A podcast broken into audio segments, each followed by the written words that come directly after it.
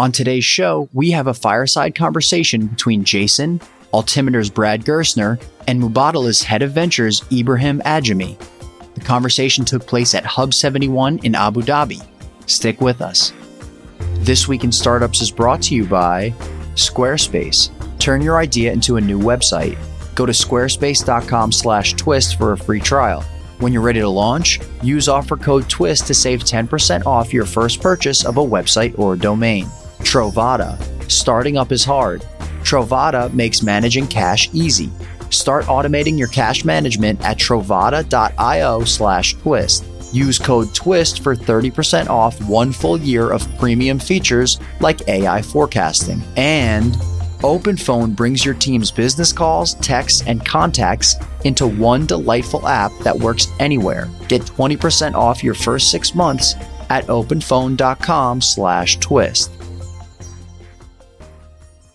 Welcome to Abu Dhabi. How you guys feeling? You just arrived? Incredible to be here. I mean, I, I said the the lobby over at the Four Seasons is. I felt like I was on Sand Hill Road, in Silicon Valley. It's like we not, we couldn't get out because we reckon, we saw so many friends over there. So it's great to be here. Thanks for having us. And I couldn't believe when we walked in here. Uh, quite quite the uh, energy in the room. So it pumps us pumps us up. Yeah, I got I got stopped four times in 90 seconds from the elevators to meeting him with people from Silicon Valley and uh, see a lot of friends in the room. So it's absolutely fantastic. It was exhausting to get here. Uh, I slept 3 What'd hours three times, uh, but I, I just drank two espressos with two sugars each. So I'm ready to go. A couple of red eyes, right? Yeah. Very good. did- Welcome. Yeah, thanks for hosting. Good to have you guys. Um, welcome everybody to Hub 71. And gentlemen, welcome to Hub 71. We'll talk a lot about that. We have a lot to cover today, but let me just do a very quick introduction here. Uh, two very, very special individuals.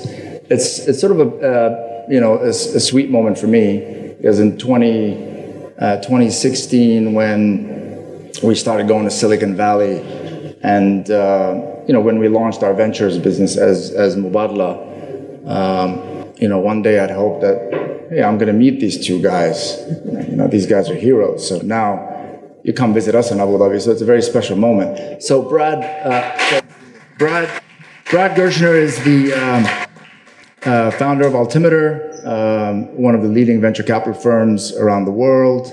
Uh, you started this in 2008 um, and uh, invested in companies, you know, Snowflake, uh, Meta, and many, many other companies, which we're going to get into. And uh, uh, Jason, Jason Calacanis, is a very well-known author, um, investor, and um, obviously um, very well known for the various shows that you host, including the All In and This Week in Startups. And uh, you're also known to be one of Elon's sort of inner circle guys. Is that correct? Very interesting uh, when your friend becomes the most famous person in the world. Um, and because when Elon and I met, he didn't have SpaceX or Tesla. And we used to go to parties in LA, and I would introduce him to people. And uh, they'd say, "Oh, hey, Jake, how are you doing? Can I take a selfie?" I'd say, "Sure." And say, "Hey, what does your friend do?" And I said, "Oh, he's working on a rocket ship company." And a person in Hollywood would say, "Do you fund movies?" And he'd say, "No." And they say, "Nice meeting you," and they walk away. Uh, so it's, it's quite funny. Um, but you know, Elon's a tremendous entrepreneur, and it's it's great to be his friend and to watch what he's done. A lot of meaningful work, and I think a lot of lessons uh, for entrepreneurs. What he's done over 20 years uh, with these companies really shows what compounding uh, innovation and iteration does. Everybody wants to get rich quick. Everybody wants to, you know, find the shortcut and be famous. And what they don't see is 60, 70, 80, 90 hours a week, year after year, and solving problems every day. And it's more pain and suffering than I think a lot of people anticipate, but it's worth it. Um, and uh, he's just a great inspiration, I think, for a lot of entrepreneurs, and it's, it's just good to have him as a friend. Yeah, thank you for that. So we're going to start with uh, we're going to start with the state. Um, I want to start with, especially for founders. So the, the initial conversation will be targeted towards founders, um, and obviously the state of technology industry today is is going through a, a correction, is going through a shift, recalibration, a reset. You can call it whatever you want to call it. Let's start with you, Brad. Um, you've been quite vocal around companies um, living under constraints, being more efficient, uh, being more creative. How did we get here? And and and what's your perspective on what founders really need to do in the world we operate in today? Um, well, it's great to be here. Um, thanks for having us. In 2016, you're right. I didn't think of Mubadala as a force in venture capital, and now it's really exciting to see this room and just exciting to see your voice in Silicon Valley. This is the third major kind of correction that I've lived through. Jason and I lived through 99, 2000, 2008, 2009, um, and now this one each of them was a financial reset, not a tech reset.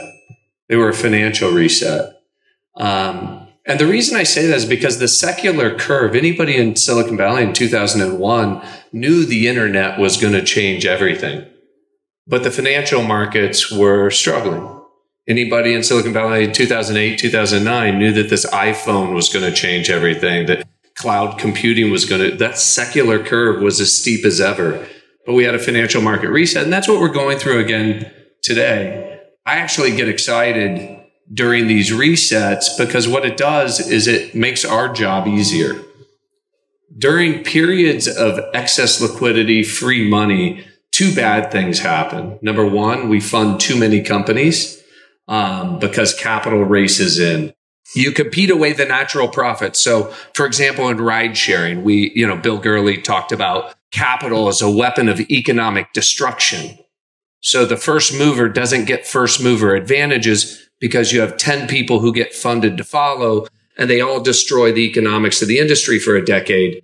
And so it makes the founder's job a lot harder. So this period of scarcity, um, I think is really healthy uh, for both venture capitalists, but also for founders. Because the founders who are really willing to grind it out, the founders who are the most like, you know, the Travises and the Elons of the, of the world that, that, that are going to grind it out for that decade, that aren't looking to get rich quick, that are going to build things that matter in the world, that move humanity forward. Those are the founders who don't go away in 2009 and 2010. They didn't disappear in 2001. I mean, Elon founded these companies in the wake of the financial reset in 2000 and 2001. So I get excited because I know when I see founders in the wake of a financial reset, they're the ones who are really, you know, they're in it to win it. They're going to grind it out. I would just, uh, I would end on this and then, and then pass the ball to, to J Cal. There's the, the, there's no lack of enthusiasm in Silicon Valley. I, I tweeted a couple weeks ago at the end of 2022, I think there were over a thousand unicorns in the world. And I said, 100% of them will do a down round. So a thousand out of thousand companies will be priced down. And I got a lot of feedback. Oh my gosh, this is the end of times. And I said, well, why is that so unusual? The stock market, every single tech company in the stock market went down. So why wouldn't every company valued over a billion dollars go down? And the worst part is that five to 600 of those companies weren't great companies to begin with and should have never been valued there. So they'll probably do a down round and may never get back to prior peaks. But a couple hundred of those will do their normal down 30 or 40% just because the cost of money has gone from zero to 5%. And when that happens, they'll go on to higher highs to build bigger things. So don't let that as a founder slow you down. In fact, you should be enthusiastic in this moment. It may be a little bit harder. When I raised money, I did my first trade. Uh, we're public and a VC firm. November 1st, 2008.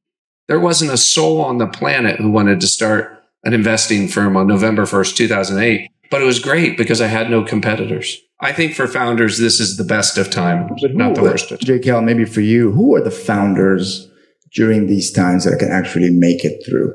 Like what yeah. what is the soul of that founder and what does that founder do and behave like during these difficult sure. times? Yeah, I, I think what we lived through at the peak there was a bit of a delusion. One of the magical things about Silicon Valley is that it's a milestone based funding system. And so you get friends and family who give you money. It makes it very difficult to go home for the holidays if you lose it, right? And then you uh, go to an accelerator, perhaps, and then you raise a seed round, 25,000, 50,000, 100,000 at a time. And each step along the way, you have to prove something. And what happened during this peak was people became so good uh, and it's partially my fault with the podcasts, uh, teaching people how to pitch and teaching people how startups work, that people became better at pitching investors than selling customers and building products. At the end of the day, what we do as founders is we build products that delight customers, that solve a problem for them. There's only three things that matter, and I'm training a bunch of young investors at my firm. Uh, team, product, customers. Everything else is not important. But during peaks, uh, that's when people get distracted. They put get raise too much money. They start doing five projects, and then the founders start creating funds, and they're investing on the side. And, and you're like, wait a second, I thought you were a founder. No, no, no. i have also got my own fund. It just got crazy. Um, so to answer your question, focus, relentless focus when you don't know what to do as a founder, when you're scared, when you're staying up at night, when you're panicking, when you've got three months of runway, 10 weeks, eight weeks, and you have that pit of your stomach and you feel sick and you can't sleep and you're staring at the ceiling, that's when you go talk to your customers.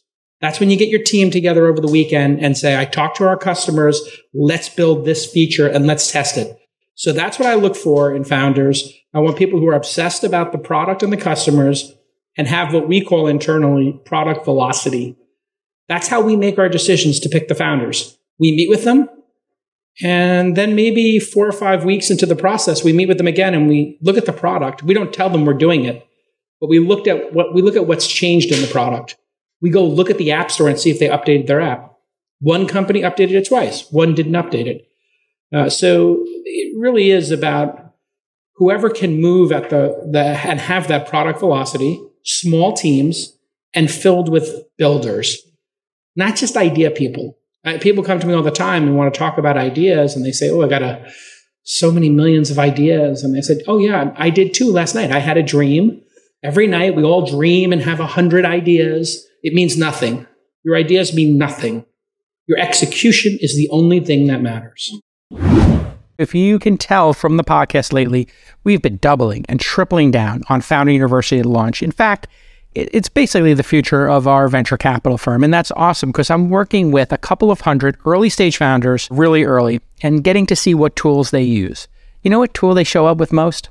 They show up with Squarespace. They put up their first website instantly, quickly with Squarespace. And it's beautiful and it makes them look like a million bucks. The thing you may not be aware of is that Squarespace, beyond the beautiful templates that make your company look like a million bucks and that work on mobile, it's not just a pretty website. It is a powerful e commerce platform now. And they have member areas. What's a member area?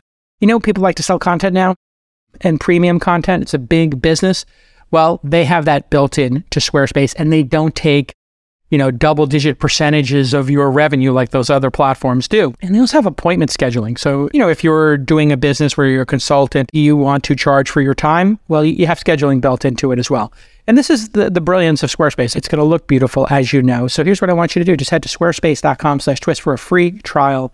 When you're ready to launch, use the offer code TWIST. You save an extra 10% off your first purchase of a website or a domain. We love you, Squarespace. Y- you know how it is. When you're a technologist, everybody in your family, your friends, your circle, your network come to you and say, hey, I got to get a website up.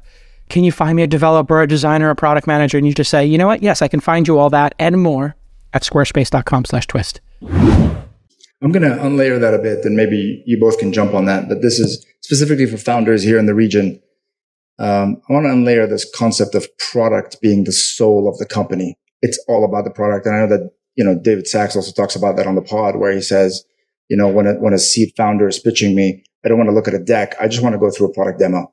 And when you look for founders, when you evaluate founders, um, how do you identify a good product from an average product? Are you able to see that early on? And maybe you can tie it to some of the stuff that you've looked at, like Snowflake, or you've invested in some of the outliers that have sort of made huge returns for you.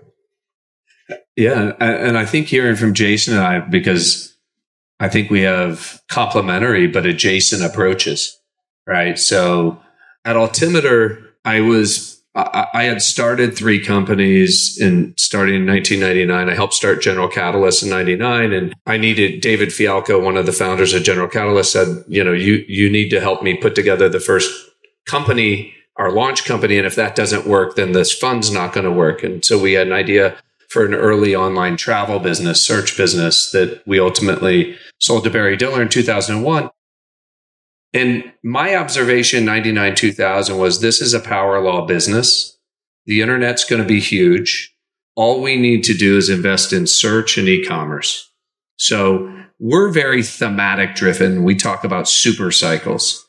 So I study the super cycle and say if we get the super cycle right, then it's easier to find the companies, right? Because if you, you know, like organizing all the world's information in search is going to be a valuable toll booth, right? Then I want to go find the people who are doing that the best. Or, you know, when you saw this mobile device or when you saw these devices for the first time, and we knew that those icons were all going to be extraordinarily valuable.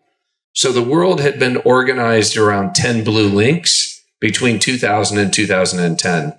And then you saw that and you said blue links are going to turn into icons. So Instagram and Facebook and ByteDance, TikTok, and all the companies that came out of that. For us, the cloud was something that we knew would be more performant, more secure, and was the natural evolution of where software was going to go and how it was going to be delivered. And so we are a little early in 2012. But so Snowflake, just as a, a, a canonical example, the largest market in all of software in 2000 was databases. It was a trillion dollars of enterprise value, and it made sense because it was the primordial, it was the primal component that gave rise to all of software. And so if it was worth a trillion, if data was worth a trillion in the year 2000, what would it be worth 10 years later when data is doubling every two to three years? So as the world was moving into the cloud, we said we want to own the things that are re architecting the data architecture into the cloud. And it wasn't just Snowflake, it was also MongoDB and you know companies that were enabling the move to the cloud like Twilio and Okta. And so we've invested, as you know, and are still investing um, in what we call the modern data stack. So data is the oxygen or the fuel that runs AI, then we're, we're only 10% or 15% of the way into capturing all of this data, removing friction from this data. And so once we know that, we went out and we said, okay, who's doing this the best? We found the founding team. You know, there were only five people who had worked on the kernel at Oracle. We found two of those folks. They had been working on an idea. And so for us, it, it, two people walking in off the street with an idea and a good product isn't enough. I need to know it's an end market that is really big, has a lot of tailwinds behind it. The super cycle is heading in that direction. Because if the super cycle is behind you, then even if you're number two or number three or number four, you can still win pretty big. Whereas you can have an incredible product, but if the world is not moving in that direction, it's very hard to overcome those currents. Is that how you look at things, Jason? No, completely different. Um, and I think it's because of the stages we work in. Yeah, you're you're on this. You're sort of zero to I one. Am, yes, uh, we we are the first investors. We have a program called Founder University where we give people their first twenty five thousand dollars to incorporate. We have Launch Accelerator. We give them a hundred thousand, and then we'll seed invest two hundred fifty k to two million dollars. So we own about ten percent of the company. But along those three investment milestones, you know, we're looking at the the craftsmanship uh, and and the thoughtfulness in each of the features. And so, as but one example, when Travis was showing me Uber, we were having a conversation about it, and um, the cab icon that was moving on the map as if the person was drifting the car. You know, when they drift cars, they go sideways because the designer never thought to turn the icon and make two icons, one going this way, one going that way, one going north, one going south. And I said to him, I said, you know, you could change. And he stopped me. He goes, I know about this. It's on the roadmap. It's incredibly frustrating. I told them seven times. It's going to be out next week. And his obsession on each of those details. And then Travis and I would have these long conversations about tipping. I'm from Brooklyn. And in Brooklyn, everybody gets tipped. People who aren't, you wouldn't think get tipped, get tipped. Like your garbage man gets tipped, or you tip the person who installs your phone. Like it's just like a Brooklyn thing. And I said, you have to let me tip. And he said, no, no, it's too much friction. We want you to get in and out of the car. We want you to know the price. We're just going to give them a better rate and they don't have to worry about tipping. And I would argue with him about this, like, hey, how about if I hold the button and then it gives me a secret way to give a tip? And he's like, no, it's about friction. We want to reduce the number of steps. And, and you just saw that level of obsession. But the truth is, at that early stage, um, I could lie and tell you, like, oh, I can see it. And I lied to myself for a long time. I thought I could look in a founder's eyes and I could figure it out, right? And it was just that when I started investing, it was 2008, 2009. I started in the down market. So when I hit three out of the first seven companies were unicorns, I thought, well, I'm a genius. I can pick one, two, okay, unicorn, three, unicorn, unicorn. I am great at my job. It wasn't that. It was just that there was only seven people starting companies. You had to be like a lunatic to start a company in 2008, 2009. That's the moment right now. So the, the, the absolute relentless focus that I'm seeing now, I'm investing more money now in more companies this year than I ever have in my career in the down market because I'm seeing incredibly focused teams who are obsessed with product. But it's the ideas that sometimes confound us the most that are the ones that break out and induce a market to exist. So, what do you, what do you mean by that? Confound us the most. What does that so mean? So, if you were to, when Airbnb and Uber started pitching people, the first thing people said about Airbnb was, "You're going to stay on. I'm going to stay on your couch." Um, so you're like, but what if you're a serial killer? And yeah. they were like, oh, um, yeah, yeah, no, because you have a rating system. I'm like, oh, really? Serial killers are not going to game the rating system? Like, do you not know nothing about? Did you ever see Silence of the Lambs? Hannibal Lecter, he's very charming. He would get five stars. Um, and so people couldn't understand Uber. And when I pitched it to people, I brought about 20 angels together in a room like this, and I had Travis pitch them. Three of us invested and 18 didn't. I see those same 18 people. I know all of them. And they come up every time. Oh my God. Five million. How did I miss it? Five million dollar valuation. You told me to invest and I didn't. And the thing is, it was an illogical idea that people would get in a random person's car. And many people at that point in Silicon Valley did not want to be in the hardware business. And they said, we don't want to be in that business. And one VC, I'll, I'll never forget it. He said, Jake, I will take the whole round just convince Travis and Garrett to not create a marketplace, have them make software and sell it to cab companies. And I looked at the person and I was like, wow, this person is incredibly successful and so stupid. Like the cab companies are the problem in this. We have to remove the cab companies and then lower the prices and make it more accessible. And I said to them, because I didn't, I was coming up in my career, I didn't want to insult them. I said, well, that, that's a great idea. Yeah, I'll totally talk to Travis. And then I thought about it and I was like, I'm never going to tell Travis this because it's so embarrassing for this person. Um, and so over time, I stopped worrying about my ability to understand the customers and the product. My job is to support the founder and to look for that product velocity, look for incredible product design, and an obsession to every little detail. I had one of the early uh, Teslas and I was driving with Elon in the car, and um, we were on the highway and it was making a whistling noise. And I kid you not, he started raising in the window up and down on the Model X, pushing the glass. And then he said, just pull over over here. And I was going to my house. I pulled over, got out, took a picture of it, and just getting on the phone. Like he was literally in the car doing product stuff about this gap in the window. And um, that's real obsession. Yeah. And if you don't have that, what it means for you as a founder is that either you're not cut out to be a founder, should quit, or you haven't found the right idea that you're passionate enough about. But if you don't bring that level of passion, that should tell you you're doing the wrong idea. Yeah. Move on to the next idea, or you should go find somebody who has that level of obsession, work for them, and just be incredibly skilled at helping them realize a dream. Or you could work you know, I, don't know what the equivalent of the postal service here is, but You know, you could work at the post office or something, or at Starbucks, where you don't need to have that obsession.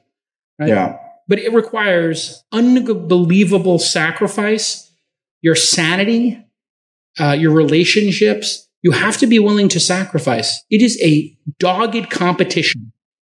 Lest you think everybody is going to succeed, I can tell you 80 or 90% of you who start companies will fail and it will be brutal and you will feel sick in your stomach.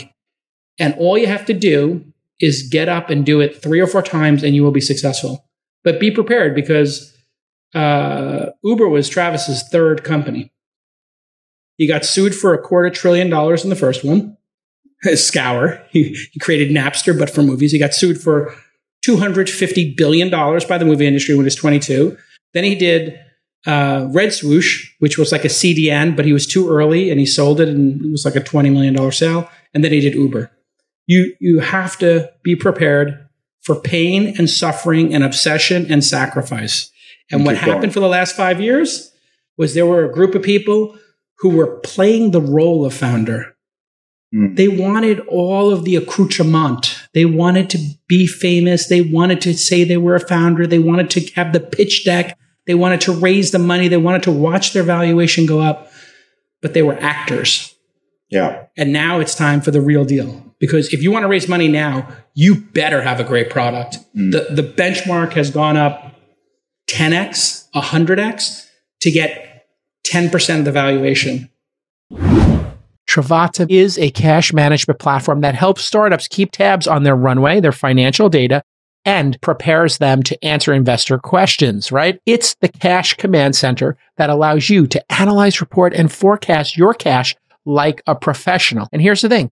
Now that so many startups are using multiple banks, sweep networks, you know, to increase the FDIC insurance, Trovata makes it easier than ever to manage multi-bank data with a single source of truth. And Trovata can scale with you from your seed round all the way up to your IPO. Fast scaling startups should not be managing cash in spreadsheets. No. And you don't want to implement those old bulky solutions that take months to implement and cost a fortune. Cash is your lifeblood, so treat it as such. Trovata has pioneered a massive library of corporate bank APIs and companies like Carta, Fanatics, they trust Trovata to gain visibility into their multi-bank accounts. So here's your call to action go to T-R-O-V-A-T-A dot I-O slash twist to get started for free and use the promo code twist for 30% off premium features for one year like AI forecasting and reconciliation. Start managing your cash like a pro with Trovata.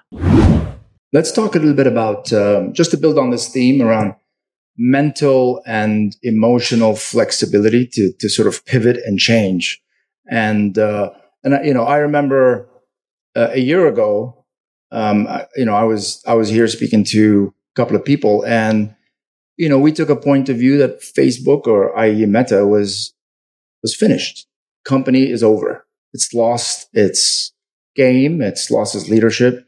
And and uh, for you, Brad, tell us the story. You wrote this letter to the CEO, to Mark Zuckerberg, and, and and it was contrarian at a time. Like you know, you said, "Hey, you need to start doing one, two, three, four.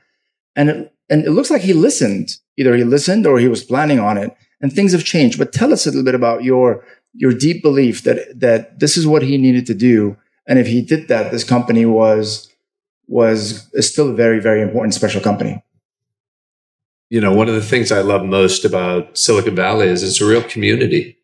Um, I mean, we've been there for two decades and, um, we know all of Mark's senior team and you know, we know Mark and um it was really around the poker table and our dinner tables where we had been having a conversation for 2 years about the downside of zero rates and free money, the age of excess.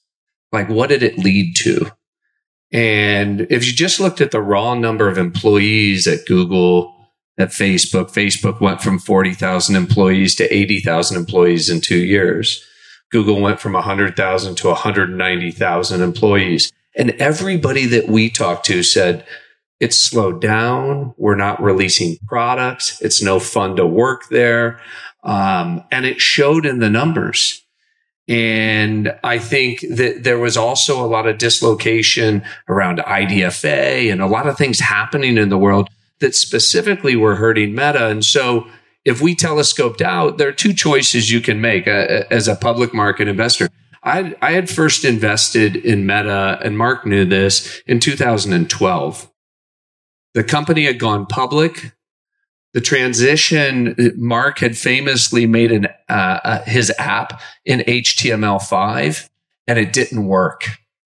And investors concluded that they wouldn't be able to monetize mobile the way they monetize desktop. And the stock broke $20 a share and the cover of Barron's was that Facebook is finished. Um, but we knew talking to all the people who were working there that he was working on a native app. I knew marketers that were using it in the sandbox and how well it worked. And it just stood to reason that an infinite scroll, right, where I could entertain myself like television was going to work better on mobile than it did on desktop because I get up and leave my desk, but I don't leave my supercomputer, right? It stays with me. So I wasn't a flyby investor. I'd invested for a long time. We were talking about the downside of the age of excess. And so, um, one of the downsides is you do too much, you invest too much, you hire too many people. And at Meta, that manifested itself in a 10 year project where they plan to spend more money than the US government spent on the Apollo project that put men on the moon. And nobody really even understood exactly what it was, including Mark. And yet, staring him in the face was probably the biggest gold mine, the biggest opportunity that we've seen in our investment careers, which was AI. And this was a company I had been talking to them about four or five years because we were early investors. We had backed Yiming at ByteDance. And I remember Yiming sitting in our conference room and I said, how are you going to build you know, an entertainment feed in China without a social network. And he said, Brad, AI is way more powerful than a social network. And so that was really the conversation with Mark that the core business needed to get fit and focused, that he should double down on AI and he should just quarantine, invest 5 billion a year, which is still an insane amount of money on metaverse instead of 15 or 20. And when I I sent the letter to Mark. I'd been taught. Here's the thing. He's 38 years old. He doesn't have to listen to me or talk to me or any other investor. But the brilliance of Mark Zuckerberg is he's infinitely curious. He's mentally flexible. He's in the building. Larry and Sergey are not in the building.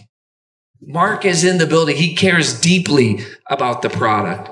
And so when I took him through this alternative vision, um, I said, this isn't about stock price. You don't care about stock price, but what you do care about is working with the smartest people in the world on the most important things in the world to move humanity forward. And he's like, yes. And I said, this path won't get you there. Here's the path to get you there. And so I would like to think that we made a small impact but when we discussed it on the pod or we discussed it on CNBC, I said, this is an open letter to all of us, to all of Silicon Valley. We've all become unfit. Working from home, we convinced ourselves that it was as productive as working in the office. It wasn't. Being in the office, working long nights, pizza boxes, you know, that is how stuff really gets done. It's where the energy. So I thought that, you know, it be, it, you know, was important for them, but I thought it was even more important to tell, send that message to, to everybody. And it was really the message that we had been discussing around the poker table. So I wouldn't, I, I don't have a lot of pride of authorship around it. Uh, you should. I think it was really good timing and it was brave of you to do, actually. I give you a lot of credit for it because you saw it arguably a year before I think a lot of people saw it and you said it, you know, a year before a lot of people were willing to say it. The truth is, like, great products are typically made by small teams. Um, and when you have so much money, what people were doing was they were getting office space and employees based on two years out. Where did we think we're going to be in two years? And it, What happened was there were people who were just at offices saying, I'm working on nothing, but I'm getting paid so much. And this is a money printing machine. What they didn't realize was it was actually slowing them down. And they had managers managing managers. And anybody who's worked in a big organization knows when you have too many managers, you know, it, it just becomes a, a quick way to drive out people who actually do great work, who don't need a ton of direction. Now, this has led to what I think will, and you didn't ask this question, but it's the natural follow up. So sorry, as a moderator, I have to go with the next question. Which is what is I, have listened to a lot of your podcasts, so I, I, a lot of this is learning from you. the, the, the follow up is well, what impact is AI going to have? And so when we were watching this AI thing happen, I just told the people at our companies make your default homepage ChatGPT or Bard or Poe from Quora, whatever, whichever one you want, the Sandbox or Playground if you're a developer, and um, just take make a list of everything you do every day and try doing it in chat gpt or one of these other services. And uh, what we quickly found was 10 20 30% of everybody's job could be done in these tools already or some approximation of them. Some people was as high as 50 so what we're going to see i predict in silicon valley is smaller teams are going to get more done. And so then you worry oh my god are we going to lose all the jobs in the world well, no, unless you think that the number of problems that we have to solve as a species, humanity, uh, that we're almost done with it. How many people think that we're almost done solving all the problems in our lives? Raise your hand if you think we're almost done. Exactly. There's so much more left to do. So if let's just assume, and I just had Brian Chesky from Airbnb, Aaron Levie from Box, and Reid Hoffman uh, who just started a new AI company from LinkedIn on the podcast this week in startups in the same three days. I interviewed them all on the same days and I asked them the same question. What percentage are people, you know, by the end of this year, 2023, how much more efficient are they going to be with the tools at the pace we're going? And have you ever seen a pace like this? Uniformly, they said it depends on the position, but I think 20, 30, or 40%. All three, all four of us had the same answer because we're all using it every day.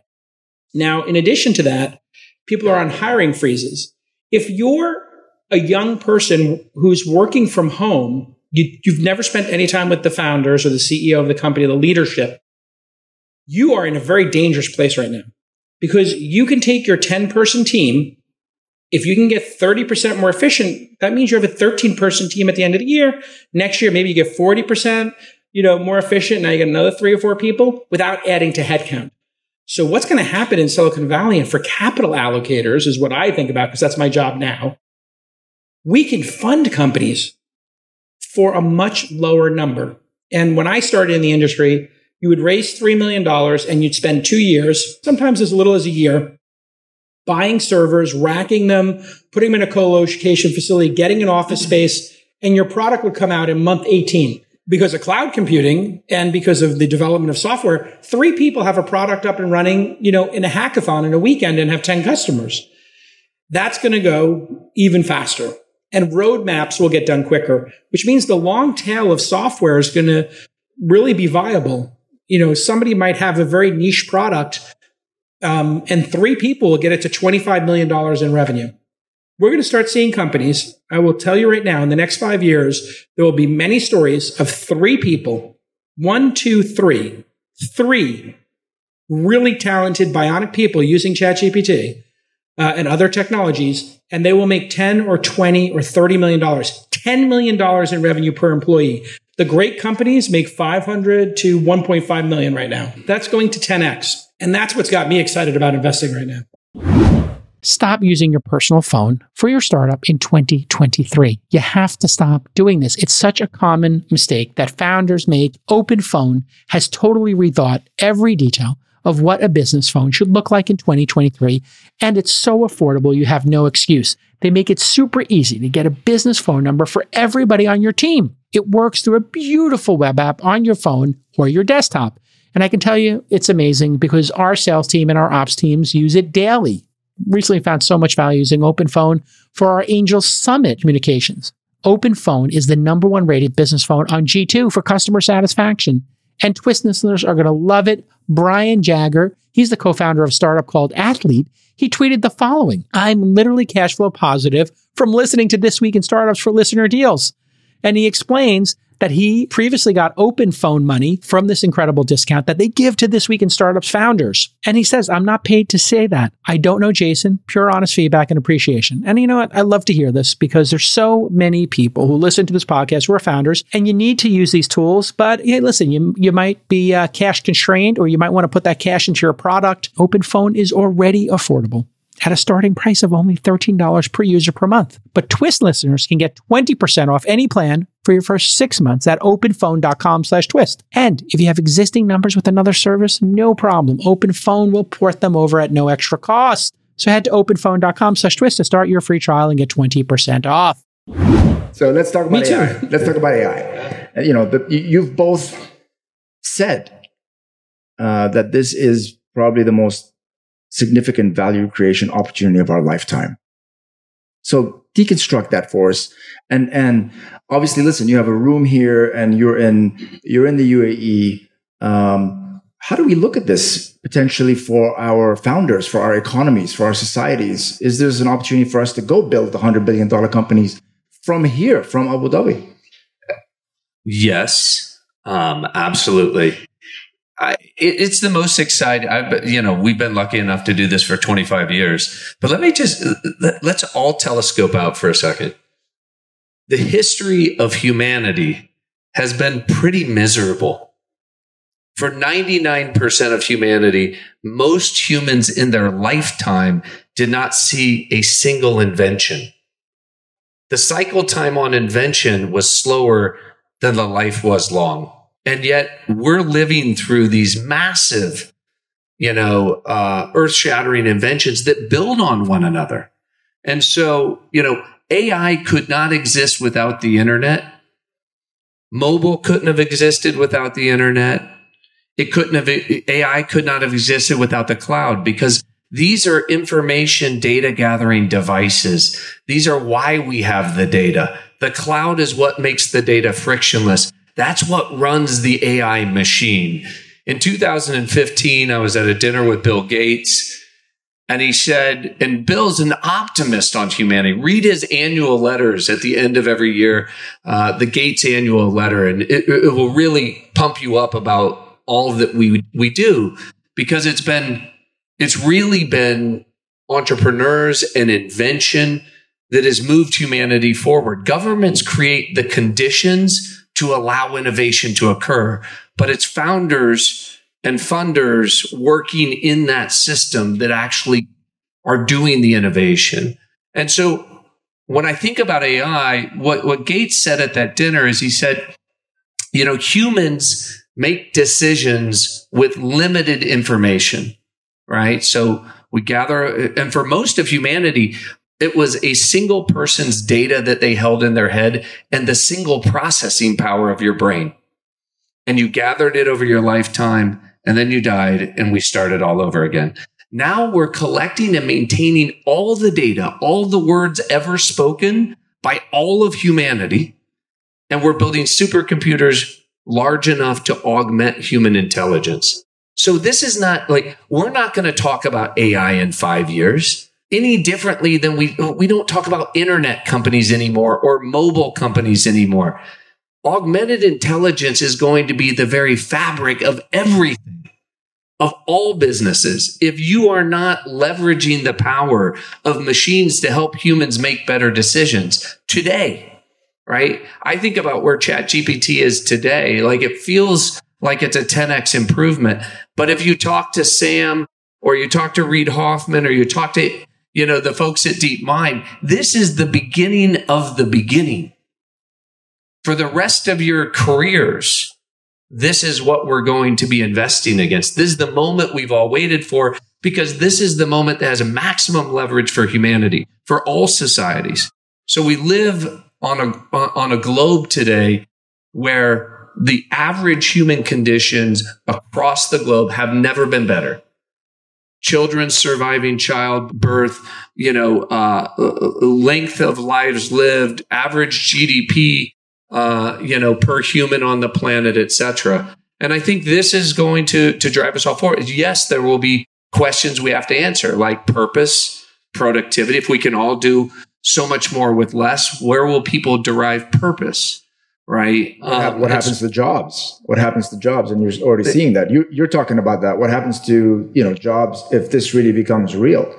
And I think it, you know I'll, I'll let I know J Cal has talked about this on the pod. What I would say is first, every wave of dislocation, starting with the Industrial Revolution, right, moving from hunter gatherer to agrarian, agrarian to industrial revolution, industrial revolution to information age we've always panicked about what's going to happen to jobs. But to Jason's point, there's so much left to do. The bigger thing is the nature of the jobs to be done. Post World War II, we had a lot of people who had to rebuild the planet in a very industrial manufacturing intensive way. Most of those jobs will disappear. And so we're going to have different types of jobs. Um, Jake, why don't, why don't you roll with it from there? The good news um, I think, is if you embrace this technology in the first inning, uh, baseball metaphor, kind of like this is year one of the App Store. Uh, is how to think about it. You're not too late just because you don't work at OpenAI and you haven't been doing this for five years. This is kind of like Steve Jobs holds up the first iPhone and then six months later he released the App Store. That's kind of where we're at right now. So your timing is perfect if you use it. But I remember when I came into the industry, and I used to do network engineering and I would set up computers and networks for companies uh, in IT. There were some boomers who didn't want a PC on their desk. And they said, Oh, give it to my secretary. And I said, Okay, well, your secretary has one, but you can have one too. And we have this Microsoft Office and you can do all these spreadsheets and documents. And they're like, get email and oh, just print it out for me. Those people refuse to move on with the paradigm. And there's a saying um, in psychology about paradigms paradigms don't die, people do. So there'll be a group of people who do not embrace this technology and they will die. And then all that will be left is people who do embrace it. The, the amazing thing is two or three of the hardest jobs in the world where we are the most constrained are data science and developers and coders. With this new technology, uh, does anybody here speak English? Raise your hand if you speak English. Anybody? Okay, everybody? Great. Congratulations. You're all developers. Uh, you just don't know it yet. In the coming months, I didn't say years, I said months, you will be talking to a computer and it will be writing code for you. And you will be a developer. It's now, but mo- how many people here are not developers and are writing code in ChatGPT? Okay, like, oh, well, actually more than I suspected. So that's kind of the mind blowing part. The idea of coding and programming in something other than English will seem silly in a couple of years. Of course, you would just talk to the computer and tell it in English what you want. Why would you write code? Uh, just like the idea that when I was coming up in the industry, we would open the computer up and we would put in a network interface card, a NIC card, and we would put in extra memory chips and we take out the hard drive and put a new bigger one in when you filled it up. Like all of that got extracted away. And IT departments didn't have to do that. It was in the cloud. You had more memory than you needed. And it all just worked. And then data science, like I was, I have the chat GPT um, feature now. I don't know if anybody else is in the plugins or whatever, but you can upload a CSV file, any spreadsheet or whatever. And then you just tell it, tell me about this file. And it's like, well, it has these columns. And those are zip codes and the houses of prices and how many rooms they are and when it was sold. And then you say, what trends can you tell me about this? And it analyzes it and it tells you the trends. And then you say, can you put those in graphs? And it puts it in graphs. And I was giving a talk to um, one of the Rosewood Hotel groups, um, like the one over here. They had 150 executives. This was just last week. And I was showing them some of this stuff. And I said, is anybody here on the management team the data scientist? And they all point and they're like, Justin's the data scientist. And I showed it to Justin. And I looked at it and I said, How many of these requests do you have from other people in the room? He's like, Months. I was like, They could all do it themselves now. And everybody's like, Oh, poor Justin. I said, No. Now Justin does not have to have an annoying conversation with you about the most basic data stuff. You can come to him with your questions that are now the questions he's asking, and he can have a really high level discussion with you about your data. We don't know what these things are going to uh, be able to teach us when we put them on these huge data sets. As, as Brad was saying before, data is the new oil. Uh, you guys have some experience with it, oil, right? And data, like yeah, you yeah, said, the metaphor, it's like massive amounts of value. We're, we're going to talk about that. Yeah, and, and I think just being able to set up these auto GPTs, and the auto GPTs is really mind blowing. You say to the GPT, uh, you're a salesperson, uh, you're selling this product, go ahead and uh, every day look for new customers and send them a welcome email and ask them to book a demo. And you're going to set this persona loose and you're just going to watch it work and then say, if people tell you they're not interested, um, don't try to sell that person and ask them if they know somebody else in the organization who, that you should talk to. And it's going to just learn every day how to sell. And then the salesperson is going to have like five salespeople working for them, but they're all going to be digital. It's going to get weird, um, but it's going to be awesome. What's going to happen to the look at uh, from from the from the investor lens? Um, you have an entire software industry, at least some of the best software companies that have 99% gross margins or 90% gross margins. What happens to an entire software industry as this new technology? How do you, how do you think about the implication of that? I think that everything is suspect until proven otherwise. Um, I think there was a period over the last five years where everybody treated as all, all software is created equal. And we would say, oh, it's got 10 million in ARR, give it a 10x multiple or 15x multiple, as though it was all the same thing, which it never was, right? A database is a hell of a lot more important, is mission critical, um, and is very different than dog walking application software, right? And yet, in the age of excess, everything was treated as though it was mission critical. What you're going to discover in the age of AI is what is really mission critical and what is not. And so, what I would argue is the modern data stack, the things that are making AI work better, the Confluents and snowflakes and Mongos and, you know, Postgres and, you know, all of these things in the first instance become more valuable, not less valuable.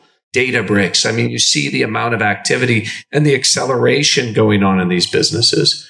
But there are a lot of workflow application software, low moats, where ChatGPT will just do it better in very short order. Wipes them out. And listen, capitalism is about creative destruction. Look at Netscape. Net- Netscape existed as a business for you know, five, seven years and arguably was one of the most important companies in the history of capitalism, right? So if you're working on something that's really important, it may not live forever.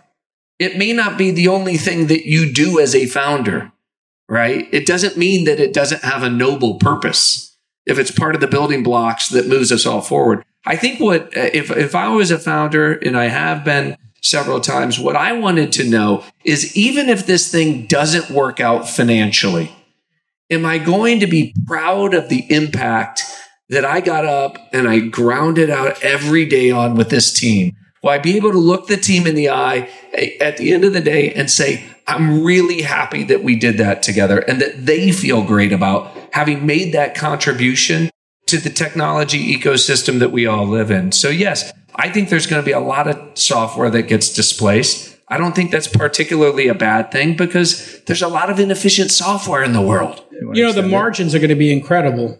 Like I said before, like the three person company making $30 million. But every time one of these platform shifts happen, every single vertical has to be redefended. So when, you know, the mobile phone came out, Facebook wasn't guaranteed that they were going to win mobile and they almost lost it. And Microsoft, they did miss mobile. Nobody has a Windows phone right now. We have Android or you have iOS. They missed Yeah, it. yeah. So every single time you can you can lose that war. Cloud computing, the same thing. There were many client server companies. They didn't make the jump. They got replaced. Slack came in or Salesforce came in and, and back to creative destruction. That's what's going to be awesome. Yeah. For capital allocators, late stage capital allocators are going to have a hard time because the companies are not going to be as capital intensive. So if you're allocating that last round or two of funding they may not need it. And I think the hiring freeze at these large companies is going to be a five year phenomenon. That's interesting. I don't think we're hiring people at Facebook. There'll be specific positions, of course, but it could be three, four, five years before they start hiring again. Let's shift. freeze. Let's shift to capital allocators. You want to say something, right? You have something.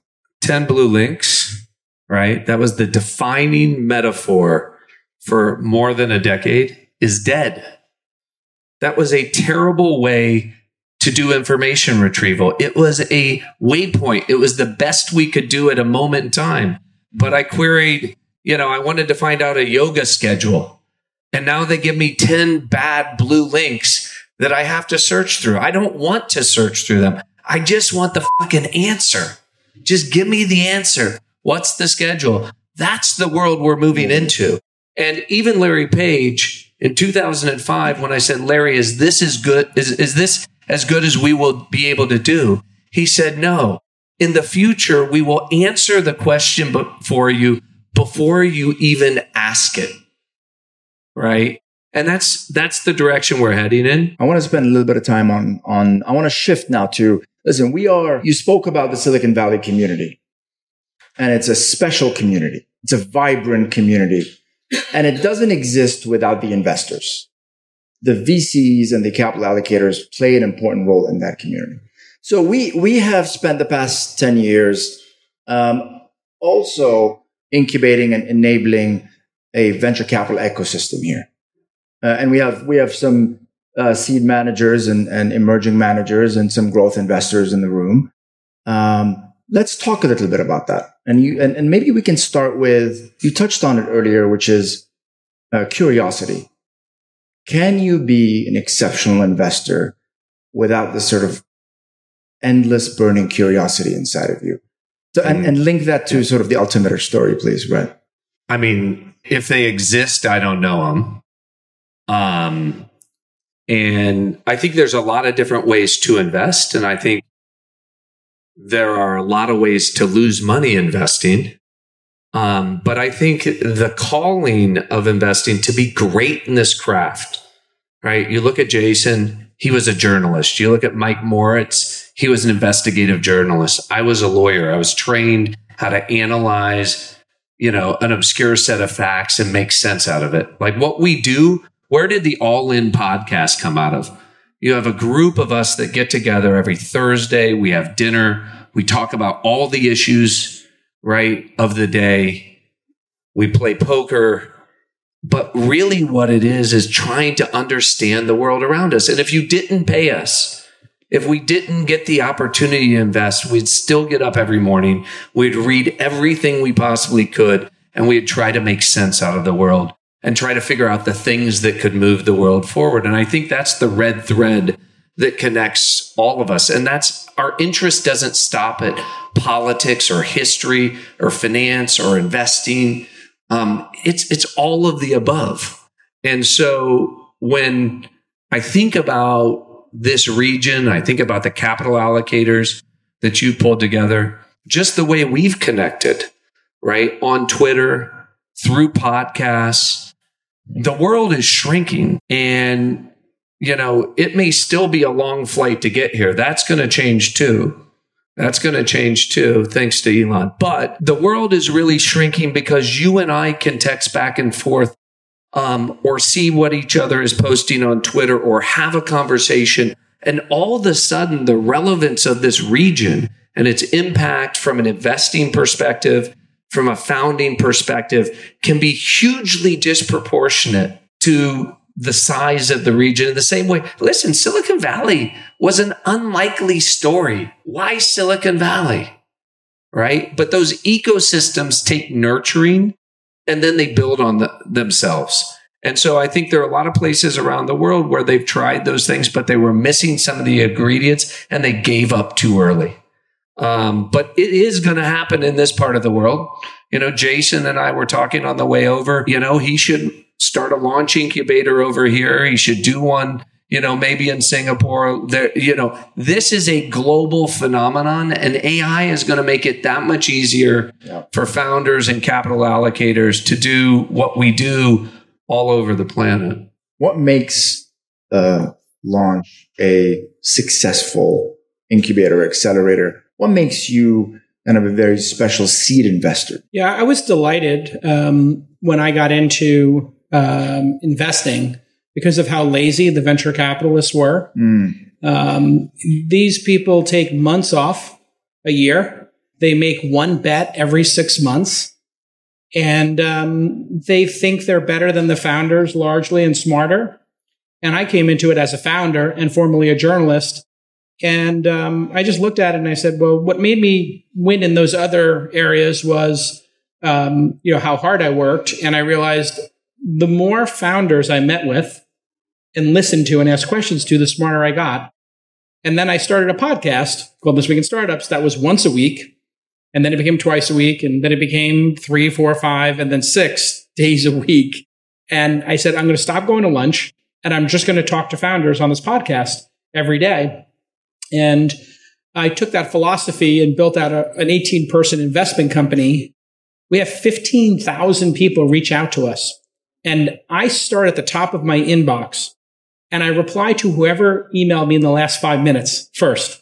So at least some number of people get this crazy experience like, oh my God, is that really you, J Cal? And I'm, yeah, of course it's me. And I will write back to them, you know, hey, that's a really interesting idea. I hope you pursue it. And then it turned out that there were a lot of people who wanted to be founders, but they didn't know how to start. And there was Y Combinator, Techstars, and my firm, Launch Accelerator. We all do the same thing. We give $100,000 to people, $125,000 for six or 7%. And we spend 12 or 16 weeks with them, helping them, you know, really try to get product market fit and raise money. But I realized there was a step before that where people were thinking about building a company, but they needed to get excited and they needed to have, um, you know, a little bit of a push. And, and we started something called Founder University. We've now had 900 people go through that program, and it's a 12 week course. And it was going to be free, but then when it was free, we'd have people would just quit. So I came up with an idea. I said, it's $500 to come. It's 12 weeks. And if each week you fill out a form and tell us your progress on your startup, which takes five minutes, we'll give you back the 500 in week 12. 94% of people complete the program now. Uh, Stripe is not happy because we're charging a hundred thousand and charging back a hundred thousand. So to the Collison brothers, I'm sorry about that. But the funny thing about it is we realized that a lot of these people didn't have a rich aunt or uncle. They weren't independently wealthy. And we said, how could we help you? And they said, well, we just need some money to get our servers and to, you know, incorporate. So I just told my team when the weekly reports come in, look at whoever has the most product traction and every week, just give like four or five of them $25,000 and a note at a million dollar valuation, and we'll be their rich aunt or uncle who puts them in business. We've done like 30 of those. And so now I'm scaling that up and then scaling up the accelerator. And we have a philosophy internally, which is never underestimate anyone. Because my Lord, I have seen so many awkward people, products, people who couldn't pitch, people who shook, or they had dirty shoes or they were sweating or body odor and just not ready for prime time entrepreneurs who then became uh, billionaires. I, I, I see it all the time. Yeah. Where you start is not where you finish. And everybody, anybody here ever, was anybody here ever a teenager? Was anybody ever a teenager? Like, was it awkward?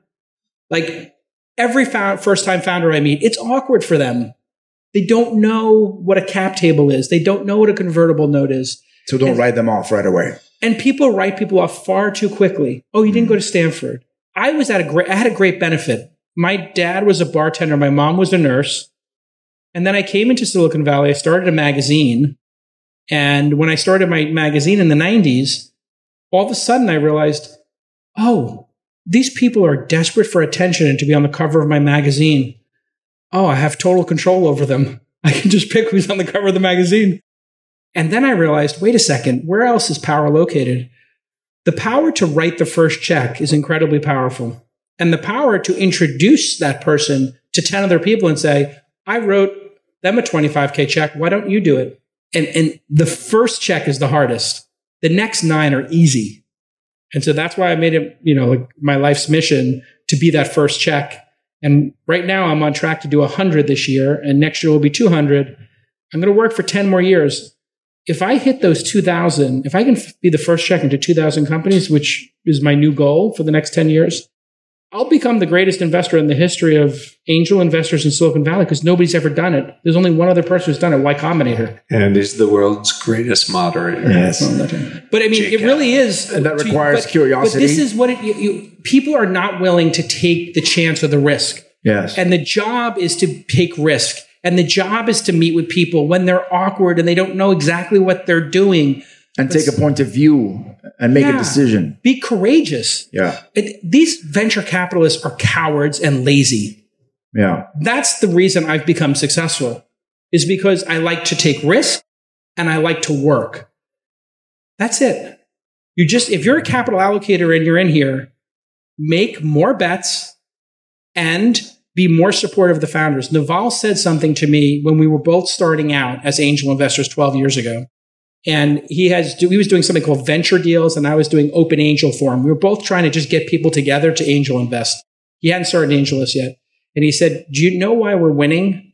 And I said, no, Naval, I don't know. Why are we winning? And he said, because we're in a competition who can be, to see who can be the most helpful. And we are being much more helpful than the VCs. The angels and the, and the, these seed funds are being more helpful. And it, I, the genius of Naval stuck with me. And that's all I do. I wake up every day and just say, can we be more helpful to founders Yeah. than everybody else? Yeah. You wake up thinking about what do, what am I doing today to help that founder, to enable that founder To, to, to increase the different. probability of success. success. That's our job. So, so uh, uh, Brad, for you, what's your advice to uh, fund managers here in the room and, and in the region? Um, uh, you know, about building culture as in, in an investment firm and and defining the soul of an investment firm. How have you done it at Altimeter?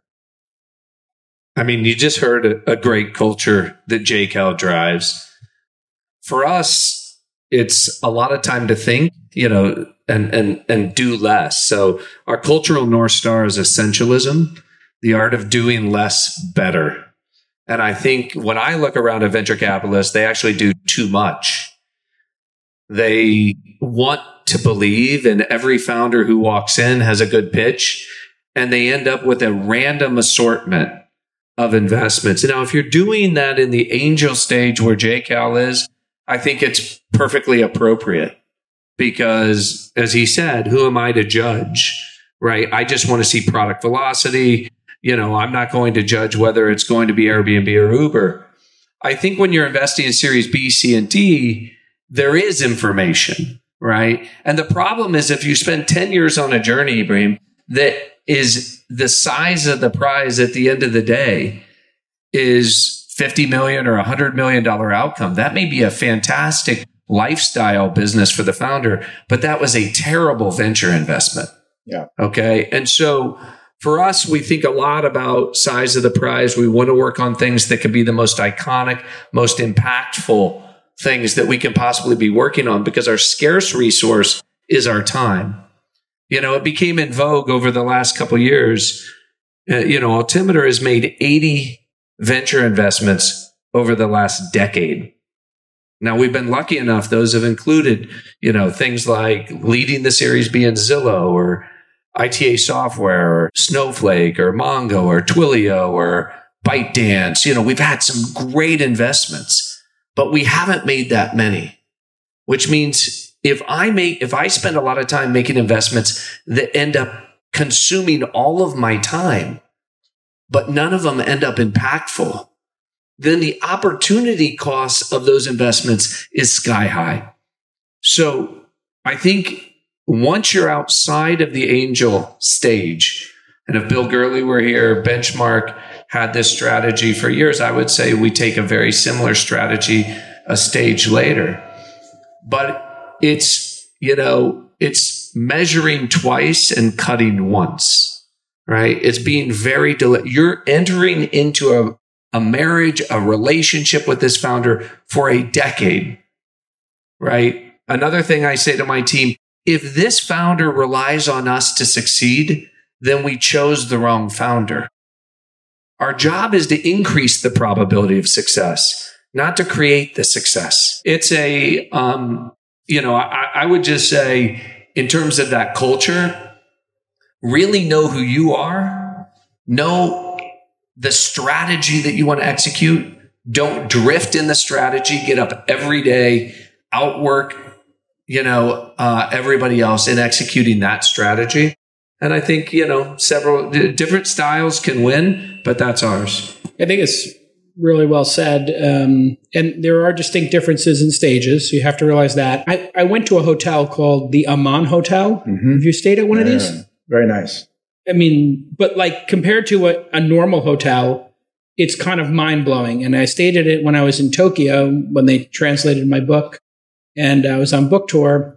And I was just taken by this service level that I had never seen before. And, you know, I, have been everywhere in the world and just never seen anything like it. And I designed my firm around the philosophy of never underestimate anyone, but also of realizing that we are in the service business. And that's, I think, what people forget when you're a capital allocator. You're really a partner and you're a service to these founders. And so I told everybody on my team if a founder emails us or calls us, I don't care if you're in the movies. I don't care if you're on vacation. I don't care if it's Sunday or Saturday. You can walk out of the movie theater and call the founder on the phone. If they texted you and there's something wrong, the movie, whatever Marvel movie you're in, it'll be on Disney Plus in a couple of weeks. Leave the theater. And when they tell you, oh, am I disturbing you? Say, no, I always have time for you. And when there's a hard discussion, call them on the phone or text them and say, is now a good time to talk? So I, tr- I had to retrain my team. I said, stop booking phone calls. Get the founder's cell phone number, have it in your phone, text them. When they email you and they say there's a problem or there's an issue or they have a question, I want you to text them and say, is now a good time for a call? Or should we set something up? And they say, nine times out of 10, yeah, I have everybody's phone number. I will call founders randomly and I'll just call them and say, Hey, it's J Cal. Just wanted to check in on you. How's the business going? They're like, nobody ever does that. And I stole that because Doug Leone at Sequoia, when I was a founder, would randomly call me and I would have a heart attack. Doug Leone, like the most legendary venture capitalist like in history, and I'd see it on my phone. I'm like, oh, breathe. Do I answer on the first ring or do I wait to the third? And I, I just decided answer as quick as possible because it's Doug Leone. I just answered, Mr. Leone, how can I be of service? He's like, oh, I was talking to somebody about you and uh, I was wondering, um, how do you um, get good domain names? I noticed you buy great domain names. And I'm like, well, I have a strategy for that. I knew you did. Um, would you talk to my uh, Brian? He's with this um, bread and bed and breakfast thing we're investing in, and he has questions about buying the domain name. I said, "What domain name is it?" He said, "Air." or B&B. It's, or maybe they want Airbnb. I don't know. I was like, sure. He's like, okay, hold on a second. And hi, it's Brian. Doug hands him the phone. Like, this is a conversation I had 10 years ago with the Airbnb founders. And I think it's, you have to really decide that you're going to be of service and then be relentless about it. Having a theme or a thesis, that's all good. Having a culture, a philosophy. Remember, you're in a competition to be the most helpful you can be. And when people fail, that's when they need you the most. So I actually give a pre speech to founders and I will say to them, Hey, we're putting this money in. And I just want to let you know, like when we put this million dollars in or this half million dollars, seven, eight, nine times out of 10, the company is going to fail statistically. Now, I think you're going to be in the 10% or I wouldn't make the investment. But um, there'll be a time when you feel so sick to your stomach that you will be embarrassed to tell your team how bad things are. And you'll be scared to death to tell your investors and the board because you'll be afraid they'll fire you and you'll be afraid your employees will quit. I said, that's when you call me because I've seen it all. Call me because all of these companies are about to flip over, be dis- disrupted, whether it's Facebook or Tesla or, you know, any company, even the smallest one, they could all have a near death experience. And one Saturday, a founder called me and I said, Hey, how you doing? I'm going to just make up a name, John. And he said, I'm not good. And I said, okay, tell me everything. And he said, I'm in the bathroom. My kids are in the car. My wife's in the car. I'm supposed to go to the farmer's market. The company's going to fail. My CTO just quit. I said, okay, where are you exactly? And he said, I'm in the shower. I just vomited. I just puked because I, I, I, I'm going to fail. I said, if you fail uh, at this company, I will back your next company because you take it so seriously and you're so hardworking. Yeah. Go hang out with your family. And then if you're around later, let's talk. Enjoy your family. Let's have brunch tomorrow. If this one, if we shut it down and, or we sell it, then you could just take a year off and I'll back the next one. Sure enough, that's exactly what wound up happening. But, you know, founders, there's a lot of shame in failure. And if you are going to make this region work, you have to be able to preemptively let everybody know we understand that failure is part of the process. You cannot have Uber, you cannot have Snowflake, you cannot have Tesla. You are not doing the job correctly if 70, 80, or 90% of the companies succeed. You want 90% to fail, and you want the founders to wrap it up, take the tax loss, and then get back up and start again and do the next one.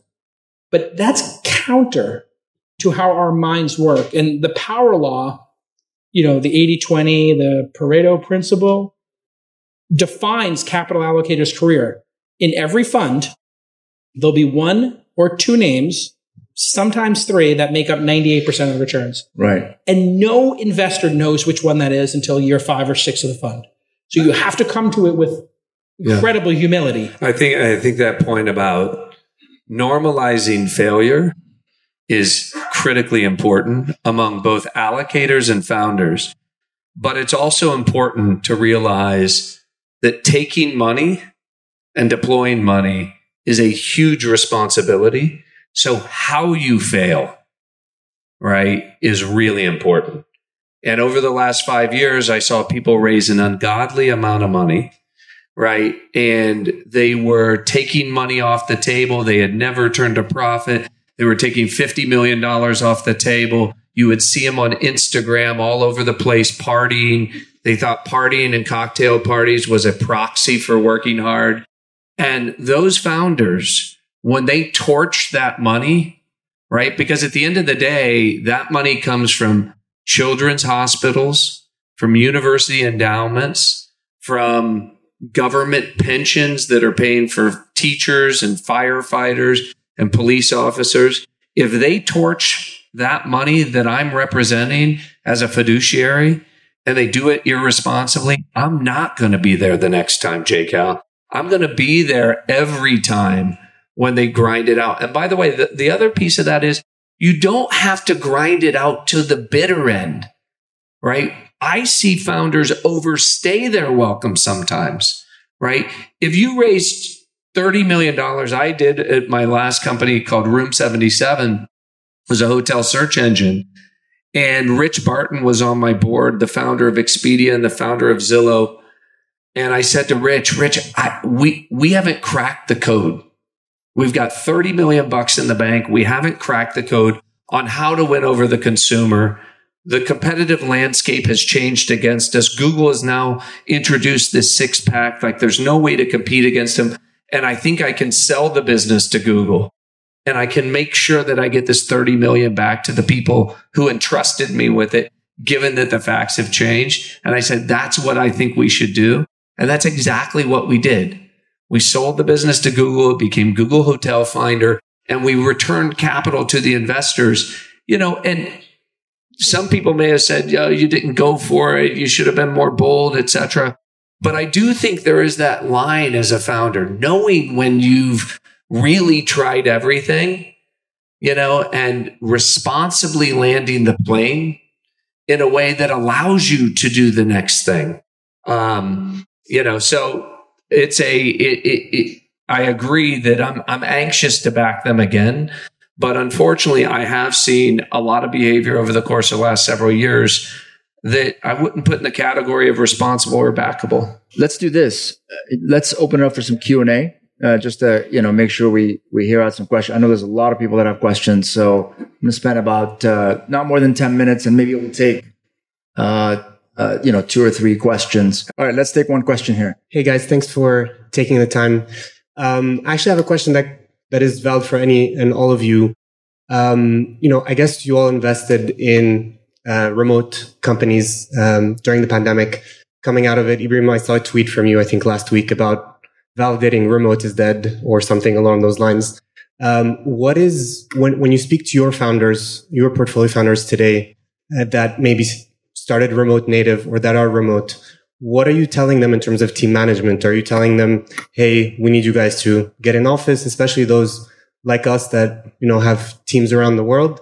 Is it, "Hey, you know, bring everyone together, locate teams, maybe sales um, together physically. I don't know, create pods." would love to have kind of your insight on what, what you tell your, your founders today. Well, I don't think there's one size fits all. Um, so I think there are remote native organizations that design their engineering teams from scratch to be remote um, and work very effectively.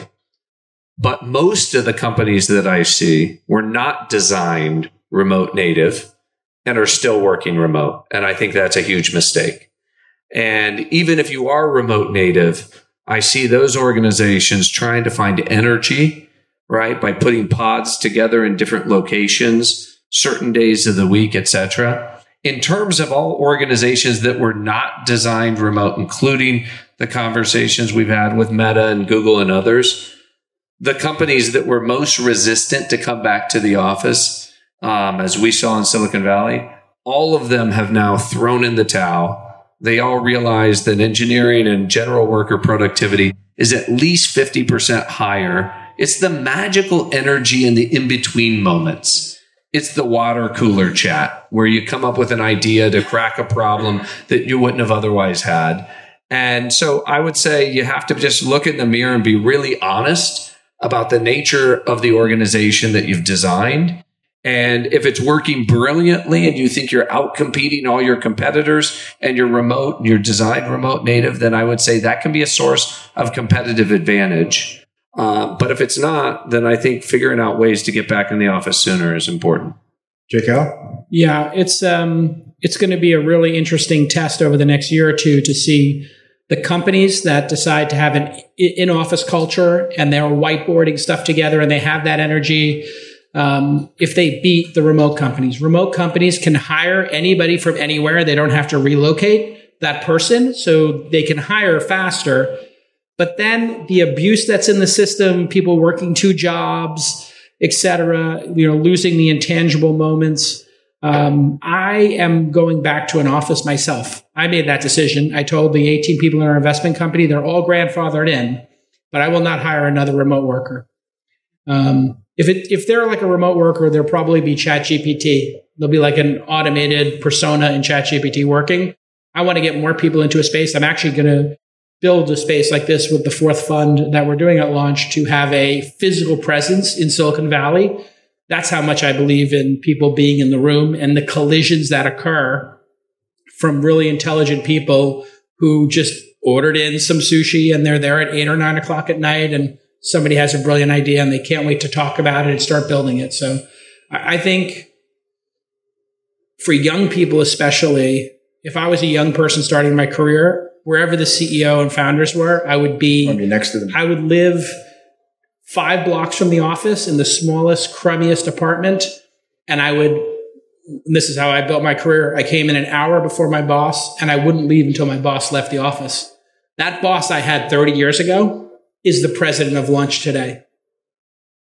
And I and I learned that lesson from him. He said, if you want to be successful, Mike Savino said, look to your left, look to your right, come in an hour before that person and stay an hour after them, and never leave before your boss.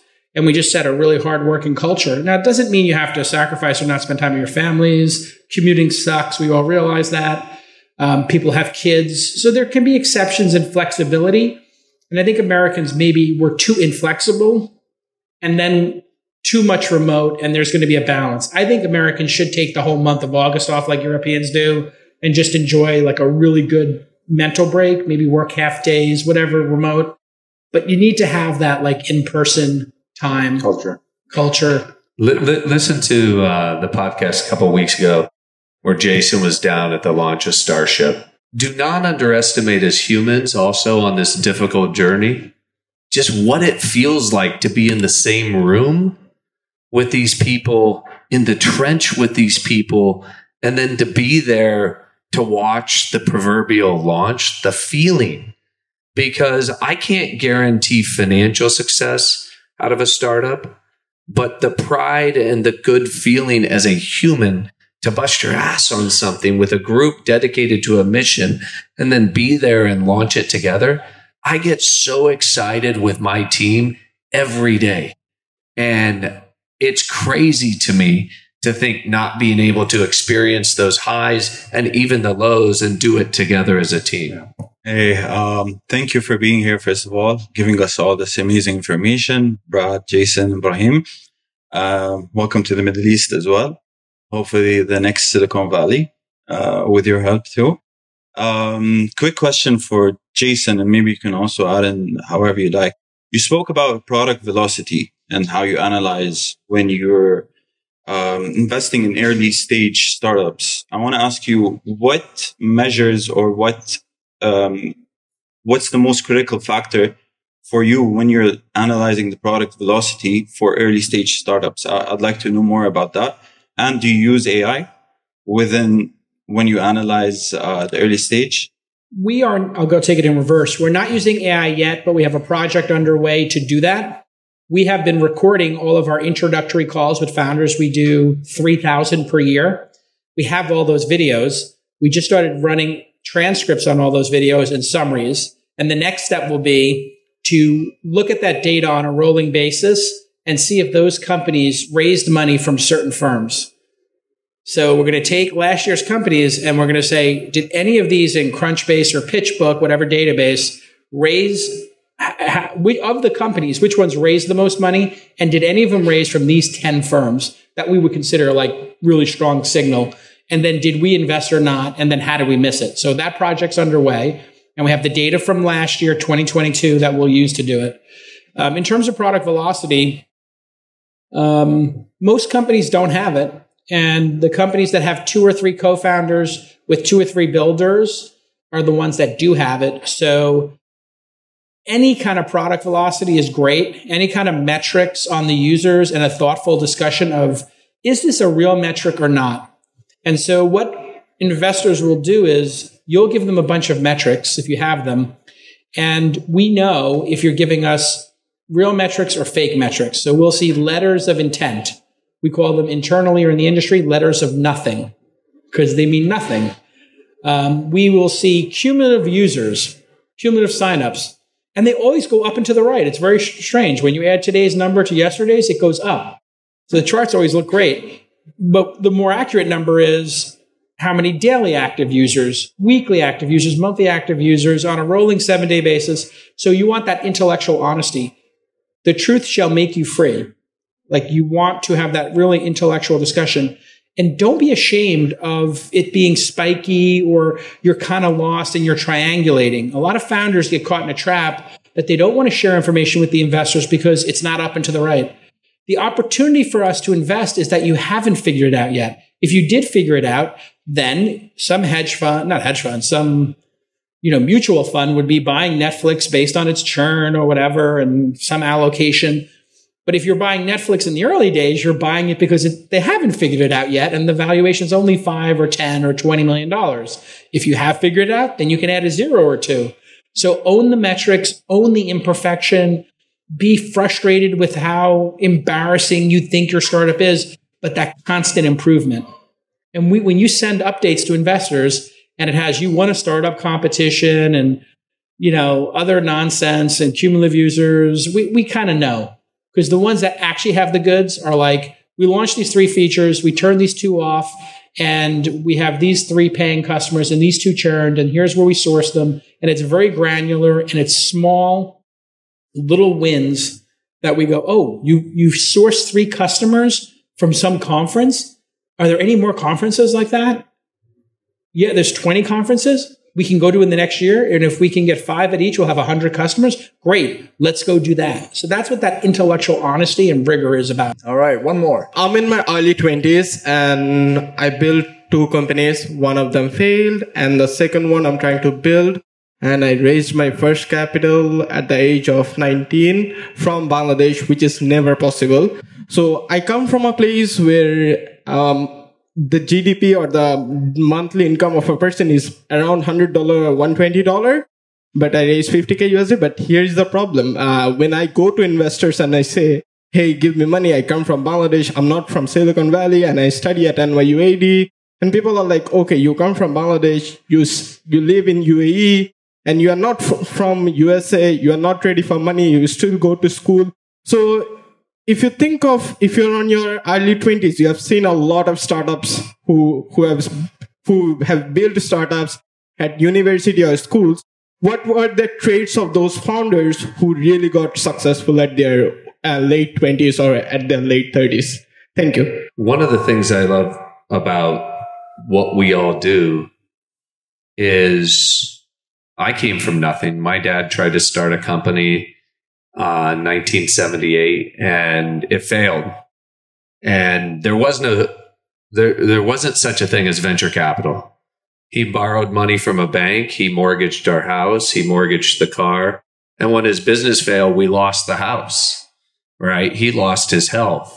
It was a it was a grind. Like that's what I that's what I grew up with. So for me, risk. Like I think about risk today. We're here talking about raising venture capital if you raise venture capital in Silicon Valley and it doesn't work out, but you act responsibly, you don't lose anything. In fact, you gain a lot. You learned a lot from the process. You gained a lot of like reputation and experience, you know, and that's the beauty of that system. Imagine that system. People give you money. If you lose it, your life's not over. For my dad, he lost everything. And so when I have young folks come in from Stanford, I tell them, you've already hit the lottery. You're here, right? You're getting capital that doesn't have recourse. You're not risking your family or your house. And so I think it's a beautiful thing that somebody in Bangladesh or anywhere else on the planet don't think that you're being held back because of where you're from, because Jason doesn't care and I don't care. The only thing we care about is, is the founder going to do what it takes? Are they working on something that's noble and big? Do they have the energy, the passion, the courage, the tenacity to grind through and to achieve and if they don't, will they act responsibly on the along the way? Are they a person of high integrity? Do they have high, you know, good values, etc. Um, and so, you know, in many ways, I think of Silicon Valley is like this great meritocracy, and you know, it, you know, certainly will benefit from more global diversity in places like this. And as I was saying earlier, you know, like us being here, us communicating on what somebody, J Cal mentioned, you know, if you don't have somebody's text, then you're not servicing them well enough. I totally agree, right? Like we hit each other on WhatsApp because I want immediate communication. And so, um, my advice, whether you're starting a company, you know, in, you know, in Bangladesh is hustle your ass to a place like this, stand up, have the courage, make your case. Don't think just because you get a no doesn't mean it's because of where you're from or what school you went to. Look in the mirror and say, maybe it's because my idea is not great. Maybe it's because my product velocity is not great, right? Are there other things that be self aware and self reflective about the things that you can control, control those things. I promise you, if you're great, you will have venture capitalists beating your door down to give you money. Because at the end of the day, they're motivated by finding, right, the next Mark Zuckerberg, the next Elon Musk. I mean, Silicon Valley is full of people like Elon Musk who were not born anywhere, you know, uh, you know, in the US and didn't necessarily go to all the right schools be relentless, which you clearly are. And you can also step back about two inches from the microphone. It's just a little microphone tip, but be relentless. And then, which is what Brad told you. And then just to summarize it, after being relentless, you have to be so good that they can't ignore you. So you're relentless, obviously. And then maybe you're okay. Maybe the design of your product's a five out of 10 be relentless. Every day, a little bit better. compounding every day, make the product a little better, learn something new yourself, be relentless, and be so good that they cannot ignore you. You understand? They're, they can not stop you. The only person who can stop you is you. All right, one more, one more. Um, one more final question, and then we're going to wrap it up. She's had her hand. I All feel right, really ahead. bad. She's had her hand up for All right, go ahead. the whole time. Uh, thank you. I appreciate it. Kind of following a similar theme, just to preface, I lead Violet Ventures, the fastest growing student startup community in the UAE. And we spend a lot of time thinking about what founders who've been trained here, educated here, and building here need. So, what is your advice for new builders in emerging markets that are kind of paving ecosystems? Uh, they don't necessarily have the pulse or the maturity of the Silicon Valley investors, but it's growing and it's building. Do you think that time should be allocated to understanding case studies, progress from other markets, or should that time be spent into like heads down tunnel vision, focusing on understanding your specific emerging market to the detail and the core and not focusing on anything else? Is it a bit like building a VC firm, an investment firm? Uh, Violet Ventures. Uh, it's more like um, inspiring young founders to understand that entrepreneurship is an option. You want you want to build a startup community. Yes, so that's what we're building. Yeah, I've done this many times. Um, just um, get people together, entrepreneurs in a room, buy a bunch of food, put them around a table, and then watch what happens. Like it's really just about networking and getting them together. And then, of course, you can go to take them to other startup communities and meet people. Um, but the power of there being a place for people to get together on a regular basis and share what they're working on is so powerful. And you saw this in, in other genres. In the 60s, musicians started writing songs, and Bob Dylan and Bruce Springsteen, they all built on each other. You have had this happen with writers, poets, artists, architects. When, when they're all in proximity to each other and they start competing and sharing, uh, everything starts going in the right direction. So networking events and co-working together and little groups like that really work. Um, and then if you check out what we're doing with Founder University, founder.university, and you email me, jason at calacanis.com, I'll invite you to come to it. We have 250 people and we made an agenda. Here's 12 weeks of learning. And we just bring people together and then we let them go into Zoom rooms and do breakout rooms and they make lifelong friends. So it's very lonely to be an entrepreneur. So what you're doing is so critical for the ecosystem here. It might be the most critical thing, more important than money. Just getting those people into a room together and sharing a meal and talking to each other is so powerful because two of their companies will fail and one will succeed. And the people from those two companies will join that company. We see that happen all the time in Silicon Valley. So I think what you're doing is very powerful and important. Keep at it. I would, I would just finish by saying, I think it's such a cheat today that there's so much information online. I mean, the, the podcasts just in and around startups, you know, whether it's this week, you know, in startups, the all in pod, obviously the stuff that, that Jason's doing, but also acquired, um, which is a great podcast that goes deep in terms of startup companies and their startup journeys and, and, and many others listen to them, right? Uh, study them, study what the great ones, you know, great entrepreneurs have done. What are those patterns? What are the communities that came together? Then the, the other thing I would say is I think there's still a self imposed insularity around the world. Like, oh, I'm in China and therefore like I'm going to focus on China and China investors or I'm in the UAE. Like, I, I think that you never had that approach. You were always like, hey, I follow you on Twitter. What do you think about this? And I just think that, you know, put yourself out there, right? Email. He just invited you, you know, come over to Napa. He's putting on a great event in a few weeks, um, you know, with an incredible group of folks who are speaking and, you know, build that network outside of this place and have global ambitions right? Just because one is starting their company here, there's not a founder I back in Silicon Valley who says I'm building a Silicon Valley company. They all they all have global ambitions.